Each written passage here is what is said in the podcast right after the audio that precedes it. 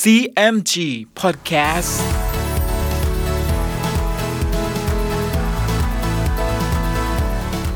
สวัสดีครับคุณผู้ฟังขอต้อนรับเข้าสู่ CMG Podcast กับผมดรพันธการธานนท์นะครับ เรายังอยู่กับเรื่องราวของสามก๊ก ผ่านหนังสือเรื่องสามก๊ก Romance of the Three Kingdoms ฉบับย่อ เรียบเรียงโดย สาระบุญคง เราเดินทางมาถึง EP ที่ 24 มาร่วมลุ้นกันต่อว่า จะเกิดเหตุอะไรอีกบ้าง ติดตามได้ใน CMG Podcast วันนี้ครับ ตอน เล่าปีหลบหนีจากโจโฉฝ่ายเล่าปีกลัวว่าโจโฉจะรู้การลับที่ตนซ่องสมกับพวกตังสิน จึงแกล้งทำถ่อมตัว โดยการเอาไม้มาทำรั้ว เพื่อใช้ปลูกสวนผัก ฝ่ายกวนอูเตียวหุยมิได้รู้เท่าทันถึงความคิดของพี่ชายร่วมสาบาน ก็นึกสมเพศเล่าปีเป็นอย่างมาก เมื่อมีผู้ไปบอกโจโฉว่า เล่าปีปลูกสวนผักเองเช่นนี้ โจโฉจึงให้เขาทูกับเตียวเลี้ยวไปเชิญเล่าปีมาพบ เล่าปีขัดไม่ได้ก็มากับเขาทู เตียวเลี้ยว โจโฉเห็นว่าเล่าปีมาจึงสับพยอกถามว่า ท่านอยู่บ้านทุกวันนี้ทำการใหญ่หลวงนัก เล่าปีได้ยินโจโฉว่าดังนั้น สังเกตว่าโจโฉแจ้งเนื้อความทั้งปวง ก็ตกใจนิ่งอยู่ไม่รู้ที่จะตอบประการใด โจโฉจึงจูงมือเล่าปีพาไปถึงหลังสวน แล้วว่า ท่านอยู่บ้านคิดอ่านทำสวนปลูกผัก ยังเหมือนสวนของเรานี่หรือ เล่าปีเห็นว่าโจโฉไม่มีความสงสัย ก็คลายใจ จึงตอบว่า ข้าพเจ้ามาพึ่งบุญท่านอยู่มิได้มีการสิ่งใด ข้าพเจ้าจึงได้ทำสวนปลูกผัก ได้แต่พอให้สบายอารมณ์ จะสนุกเหมือนสวนของท่านหรือ โจโฉจึงเชิญเล่าปีให้นั่งบนที่นั่งเย็นกลางสวน แล้วชวนกินโต๊ะเสพสุรากับมะเฟือง โจโฉก็ถามเล่าปีขึ้นว่า ทุกวันนี้ท่านเห็นผู้ใดมีสติปัญญากว้างขวาง เหมือนมังกรสำแดงฤทธิ์บ้าง จงบรรยายให้ชัดแจ้ง เล่าปีจึงกล่าวเยินยอถึงบรรดาเจ้าเมืองใหญ่ต่างๆ แต่โจโฉก็ไม่เห็นด้วยกับเล่าปี และยกเหตุผลทั้งหลายมาหักล้างคำกล่าวอ้างของเล่าปี นอกจากนั้นโจโฉก็ยังกล่าวขึ้นด้วยว่า ทุกวันนี้เราเล็งดูผู้ซึ่งมีสติปัญญานั้นสิ้นแล้ว มีอยู่แต่ท่านกับเราสองคนเท่านี้ เล่าปีได้ยินโจโฉว่าดังนั้น ก็สะดุ้งตกใจ ตะเกียบพลัดตกจากมือ ขณะนั้นพอมันเกิดพายุหนักมืดฟ้ามัวฝน แล้วเกิดฟ้าร้องขึ้น เล่าปีก็ทำตกใจ เอามือปิดหูไว้ โจโฉเห็นดังนั้นก็หัวเราะแล้วว่า เกิดมาเป็นชาย เหตุใดจึงกลัวเสียงฟ้า เล่าปีจึงว่า โบราณท่านว่าไว้ ถ้าฟ้าขนองให้ระวังตัวจงนัก โจโฉมิได้รู้กลก็สิ้นสงสัย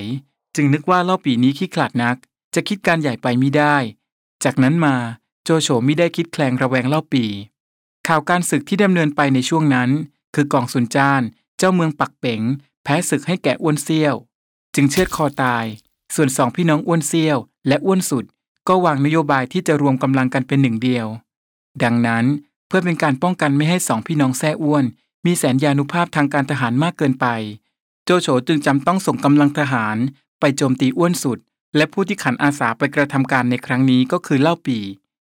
โจโฉจึงเกณฑ์ทหารให้กับเล่าปีห้าหมื่นนาย เล่าปีก็คำนับลาโจโฉ แล้วรีบนำทัพเมืองหลวง ไปโจมตีอ้วนสุดทางเมืองชีจิว๋ว กวนอู เตียวหุยจึงว่าแก่เล่าปีว่า ท่านไปทัพทุกครั้งมิได้รีบเร่งเดินเหมือนครั้งนี้ ซึ่งท่านเร่งเดินทัพทั้งกลางวันกลางคืนนั้นด้วยเหตุสิ่งใด เล่าปีจึงตอบว่า ตัวเราอยู่ในเงื้อมมือโจโฉนี้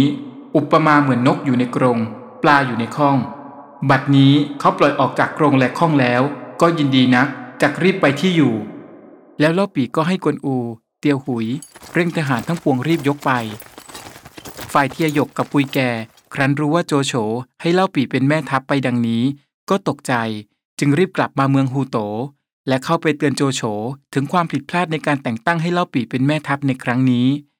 โจโฉได้ฟังเทียหยกกับกุยแกว่าดังนั้นก็สะดุ้งใจ จึงให้เขาถูกคุมทหารห้าร้อยนาย ไปหาเล่าปีให้ยกกองทัพกลับมา ฝ่ายเขาทูครั้นมาถึงกองทัพของเล่าปี ก็ลงจากม้าเดินไปกลางทหารแต่ผู้เดียว แล้วว่ากับเล่าปีว่า บัดนี้มหาอุปราชให้ข้าพเจ้ามาเชิญท่านกลับเข้าเมืองฮูโต จะได้สั่งความแก่ท่านอีก แต่เล่าปีก็ปฏิเสธคำสั่งนี้ของโจโฉและกล่าวว่า การที่เรานำทัพออกมาในครั้งนี้เป็นไปตามคำสั่งของพระเจ้าเฮียนเต้ หากนำทัพกลับตามที่โจโฉต้องการ ก็จะเป็นการขัดกับรับสั่งของพระเจ้าเฮียนเต้ท่านจงเอาเนื้อความทั้งนี้ ไปแจ้งแก่มหาอุปราชก่อนเถิด ถ้าเมื่อใดเราทำการสงครามสำเร็จแล้ว จึงจะยกกองทัพกลับไปกลับทูลพระเจ้าเฮียนเต้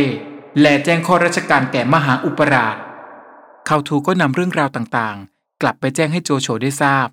ซึ่งโจโฉก็ไม่ได้สั่งให้ทำการใด ๆ กับเล่าปีต่อไป เนื่องจากเห็นว่า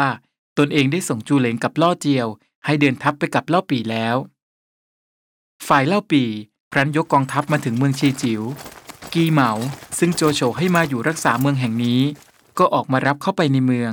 แล้วแต่งโต๊ะเชิญให้เล่าปีกินโต๊ะ ในตอนนั้นเมื่ออ้วนสุดยกกองทัพมาถึงแดนเมืองชีจิว๋ว เล่าปีจึงคุมทหารทั้งปวง ยกออกจากเมืองชีจิว๋ว พอพบกีเหลงซึ่งเป็นกองหน้าของอ้วนสุด เตี้ยวหุยก็ขับม้าเข้ารบด้วยกีเหลงได้สิบเพลง เตี้ยวหุยก็เอาทวนแทงกีเหลงตาย ทหารของกีเหลงก็แตกกระจัดกระจายไป อ้วนสุดรู้ว่ากีเหลงตายก็โกรธ จึงยกทัพใหญ่ขึ้นมาจะรบกับเล่าปี